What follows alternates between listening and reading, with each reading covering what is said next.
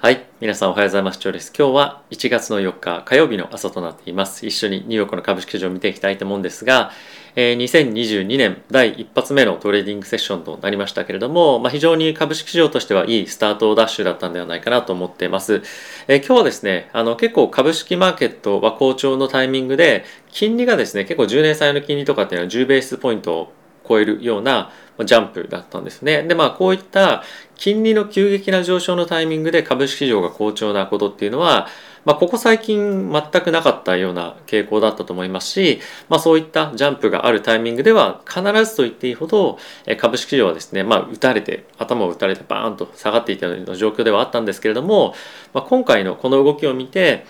少し米国の今後の利上げに対しての体制っていうものがある程度ついてきてるっていうのがまあ一つやっぱりあるんじゃないかなとは思いました。あとはですね、えこのちょっとヒートマップ見てもわかる通りなんですけれども、えっ、ー、と、まあヘルスケアだったりとか、まあ、あとはリアルエステートですね。このあたりのいわゆるディフェンシブめのネームのセクターについてが、そんなにパフォーマンス良くなかったと。で、プラスそれに加えて、えこのあたりのエネルギーだったりとか、まあ、あとは金融系ですよね。で、こういったところがパフォーマンス良かったということで、やっぱりそのある程度物価上昇に対して、もしくはその金利上昇に対しての、まあ、期待感は持っていながらも、やっぱり少しリスクを取っていこうというような雰囲気っていうのが、今マーケットにはあるんじゃないかなと思うので、まあ、この1日目のトレーディングセッション終わったばかりなので、2022年をまあ、占うということはできないんですけれども、今状況としては、まあ、そんなに悪くないんじゃないかなと思います。まあ、その一方で2021年のスタートについては、まあ、Day1 の選手は非常に 1. 何パーセントかの下落で、まあ、そんなに良くなかったんですよね。なので、そんなに1日目が良かったから、まあ、年ずっといいとか、まあ、1日目悪かったから、その年ずっと悪いっていうわけじゃないんですけれども、まあ、この金利だったりとかっていうところの動きを全般的に見てみると、今のこの瞬間のマーケットのコンディションは、そんなに悪くないんじゃないかというには感じられるかなと思っております。では、ここからですね、皆さんと一緒に指数見ていきたいと思うんですが、えその前にですね、このチャンネルのスポンサーにはですね、ファンズ株式会社様がついていただいております。ファンズはですね、概要欄にもある通り、個人投資家が企業に対して間接的に貸付という形で投資をできるプラットフォームになってますので、ぜひご興味ある方は概要欄からチェックしてみてください。では、早速指数見ていきたいと思うんですけれども、えー、まずはですね、ダウがプラスの0.68%、S&P がプラスの0.64%、ナスダックがプラスの1.2%、ラッセル2000がプラスの1.07%と、まあ、最後の最後まで、まあ、結構しっかりと上昇していった、え、トレーディングセッションで非常にいい形で終われたんじゃないかなと思っています。米国の10年債の金利なんですけれども、12ベースポイント上昇の1.64ぐらいですかねというところで引けていましたでドル円なんですが115.34というところでまた一段と上昇してますけれども、まあ、これは我々にとって日本人にとっては非常にいい動きだったんじゃないかなと思っておりますで、原油なんですけれども、こちら1ドル上昇の、あすみません、1%上昇の75.96というところで終えていました。これ先日もですね、皆さんに別の、あの、動画でご紹介をしたんですけれども、まあ、OPEC が今後増産をしていくというところをですねある意味あの、まあ、合意して進めていくというところが報道されてましたけれども、まあ、この辺りの報道を受けても原油の価格っていうのが上昇しているということは、まあ、やはり非常に、えー、まあ今後の経済に対して非常に明るい見通しっていうのが持たれている状況ではないかなと思っております。で、チャートも一緒に見ていきたいと思うんですけれども、まあ、ダウがですね、クロージングベースで過去最高高値を更新しているというような状況ですよね。まあ、S&P だったりとか、まあ、あとは、えー、ナスダックについてもまあ同じようなところでは推移をしているので非常にいいパフォーマンスが継続して続いているんではないかなと思っております。はいまあ、あとはですね2年債の金利またこんな感じでジャンプしているわけなんですが、まあ、こういった状況でも株式マーケットは非常に好調で、えー、10年債の金利もまだレンジ内ではある一方で、まあ、これぐらいのジャンプっていうのはなかなか過去見てもなかったんですよね。まあ、これ大体このジャンプがま9月ぐらいまでなかったので、まあ、非常に大きな動きだったんじゃないかなと思っております。はいまあ、あとはですね結構気に僕が個人的にはしているのが、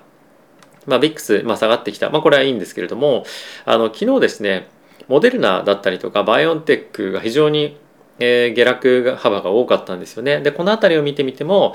まあ、やはり、えー、もうオミクロン株関連への懸念っていうのは、ま、非常に薄くなってきているのかなと思うので、まあ、この辺りを見てみるともういよいよ株式市場としてはま、オミクロン株もしくはそのコロナの収束っていうところをある程度見込んでいるのかなと思いますし、まあ、カーニバルクルーズのあたりの株っていうのも昨日7%ぐらい6%ぐらいかな大きく上昇していてこのあたりも反映されてるんじゃないかなと思うので、まあ、今後このあたりがましっかりと傾向として、まあ、リオープニングがしっかり伸びていけるかどうかっていうのは一つ見ておきたいポイントかなと思っています。まあ、今後リオープニングに自分が張りたいっていうわけじゃないんですけれども、まあ、やはりどれぐらいマーケットが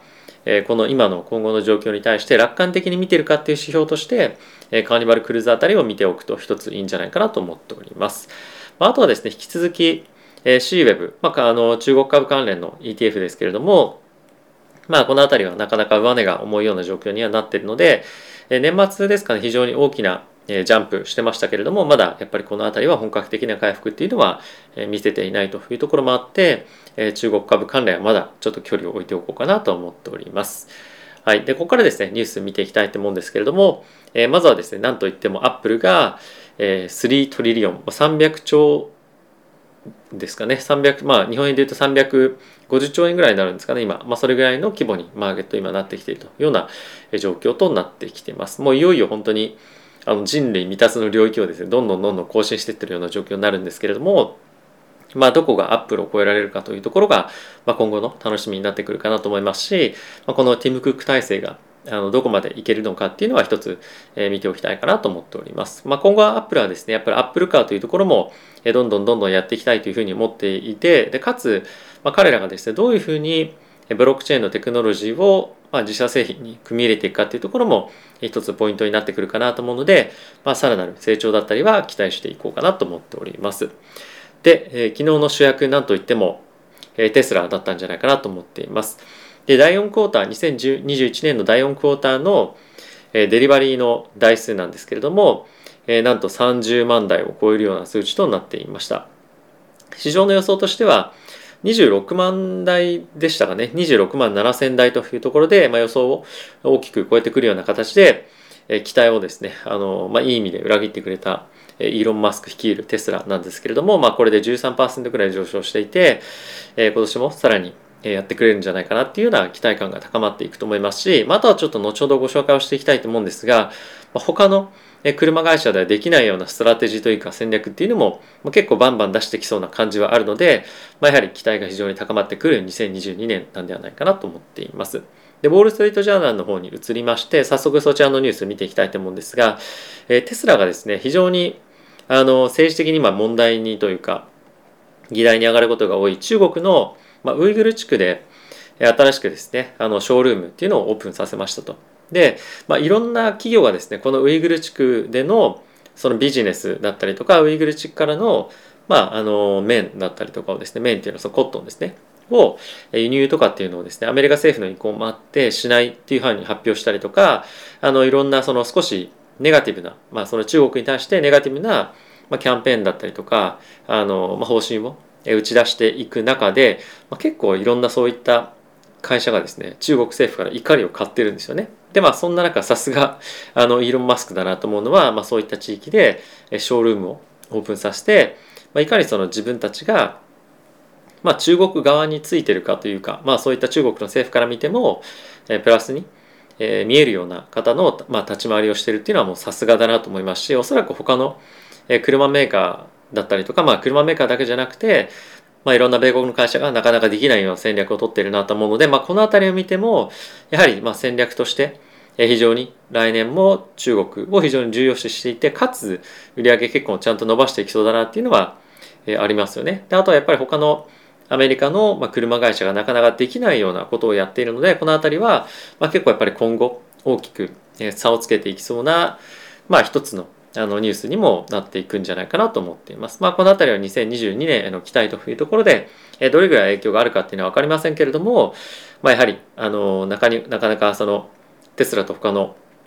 アメリカのメーカーというか車のメーカーの、まあ、底力をまあ見せつけるような一つのニュースになったんじゃないかなと思っております。はい。えー、続いてなんですけれども、えー、現在ですね、アメリカのコロナの感染者数っていうのが、まあ、記録的な伸びをえー、していると。でさっきもちょっとお話ししましたけれどもそんな中でもやっぱりあの BioNTech ファイザーだったりモデルナの株価が下がってしまうほど、まあ、今もう楽観的な見方になってきているような状況となっていますと。これチャート見るともう明らかなんですけれどもあの過去の2回の波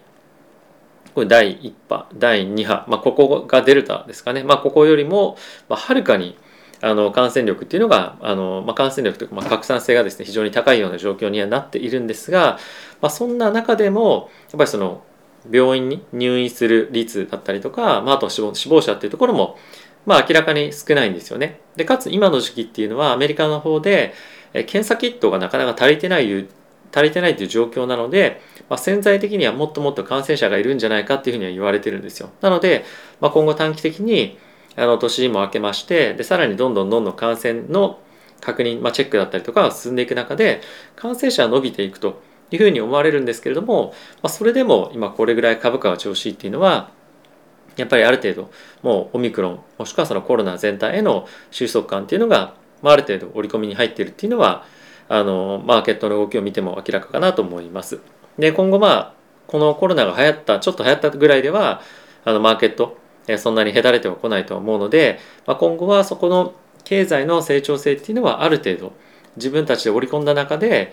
えー、パイプラインパイプラインっていうのはその需給ですね。あの市中でいろいろと問題になっている需給バランスっていうのの改善が起こるかどうか。プラスそれが改善してくることによってインフレーションが物価の上昇が、まあ、少し頭打ちになってくるかどうかっていうところがまず一つポイントになってくると思うのでそのあたりがですねシナリオとしてしっかりと起こってくるかどうかっていうのをまず一つ見ていきたいかなと思っております。まあ、そのあたりのニュースについては非常に今後の利上げっていうところにもしっかりとつながっていくと思うので注目のポイントかなと思っております。はい、でもう一つコロナ関連なんですけれども FDA がですねファイザー・バイオンテックのブースター接種について12歳から15歳の子どもに対しても接種 OK ですよということを発表していました。まあこれは新しいニュースではあるんですけれどももうすでに大体これについてはある程度織り込んでいるかなと思いますし、まあ、今後はこれによってしっかりと接種が進むことでえさらにですね経済活発化っていうのが期待されるということで、まあ、いいニュースではある一方で、まあ、そんなにはマーケットには正直今日のタイミングでは影響ないかなとは思っております。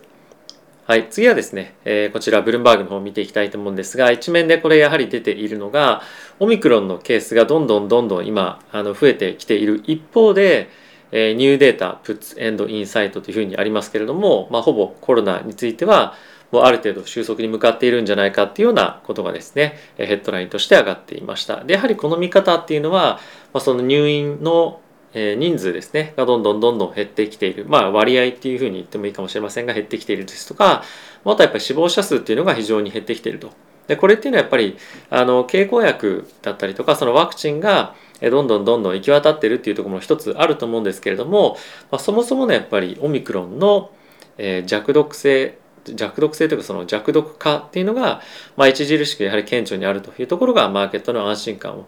え一つ大きく誘ってるんじゃないかなと思っております。まあ、この辺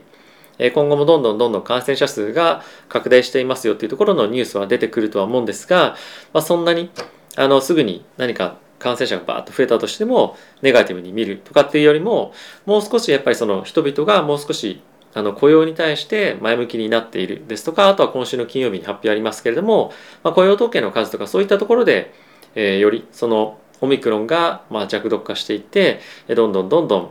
あの人々に対しての生活にあまり影響がなくなっていってるっていうのを、まあ、そういった数値で測っていきながら判断していくのかなと思います。なのでまああまり感染者数とかっていうのがマーケットにインパクトを与えるような相場っていうのは少しずつ終わっていって、まあ、別の経済指標に対してのインパクトっていうところをよりですねダイレクトに見ていくような相場に今後なっていくんじゃないかなと思っております。はい、でもう一つですねこちら見ておきたいのがあの中国恒大のニュースまだまだ続いているわけなんですけれども、え中国のですねこれ海南という地域多分海の南と書いて海南だと思うんですけれども、えここの地域で現在、えバーグランでですね。中国恒大が建設中であった建物について、ま、壊しなさいよということがですねあのローカルのガバメントからま指示があって、ま、そういった方向であの39棟のビルをですねあの、ま、壊したと、まあ、10days、まあ、あの10日間かけて壊すということに今現在なってるんですけれども、まあ、これはあの、まあ、一つの見方として中央政府だったりとかからこれ壊しなさいよと。もう今後このビルに対して継続的にお金をかけることはできないんだからもう壊せというふうな指示なんじゃないかっていう見方もある一方で、まあ、一応この記事の中で言われているのはあのイリイリーガルにあの、まあ、不正にですね、まあ、建設許可っていうのを、まあ、取得していたということで、まあ、こういう指示を受けたっていうふうにも、まあ、記載はあるんですが本当のところは何かわからないんですが、まあ、やはりこういったあの中国恒大関連の不安な要素っていうのがまだまだ続いているというところもあって、まあ、今後この辺りがまた注目されてくる可能性っていうのは一つあるのかなと思っています。で結構ですねこういった中国恒大関連の問題があったりすると今ビットコインだったりとかですねイーサリアム大きく下がっているんですけれども、まあ、こういったところを反映して仮想通貨のマーケットが不安定に、まあ、なったりする局面もあると思うので、まあ、仮想通貨取引している方はこの中国関連のニュースっていうのもやっぱりちょっと見ておいた方がいいのかなっていうのは、え、思っています。まあただあのこのタイミングで仮想通貨と、えー、株式市場ですねのまあ相関がちょっとなくなってるっていうのはあのどう捉えるかっていうのは人によってはあると思うんですが仮想通貨の方のマーケットの方がここ最近ちょっと早めに動くっていうのもあったりもするので今日非常にマーケット株式市場は良かったですが、まあ、この辺りの動きっていうのは少し気をつけて見ておいてもいいのかなと思います。まあ、あえてあの大きくリスク外す必要はないと思うんですが、まあ、こういったのが仮想通貨市場は見てるよっていうぐらいはあの気に留めておいてもいいのかなと思っております。はい。ということで、えー、株式市場本当に1日目から、ね、いいスタートを切りましたけれども、えー、まあ楽観視しすぎることなくですねあのマーケットまだやっぱり今週の第1週目から、まあ、水曜日に FOMC の議事録そして金曜日は雇用統計ですね。で、来週の木曜日12日には CPI の数字が出ますと。で、これ現状が6.8%の年率での物価上昇の予想で、これ前月から同等の数字なんですね。で、これよりももし上に行くようであれば、うわ、まだインフレさらに行くのかみたいな感じで、マーケットに対して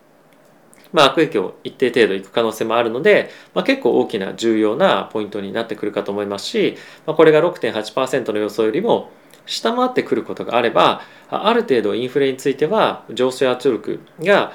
少しやっぱ減ってきてるんだなっていう見方にもなるので、まあ、さらに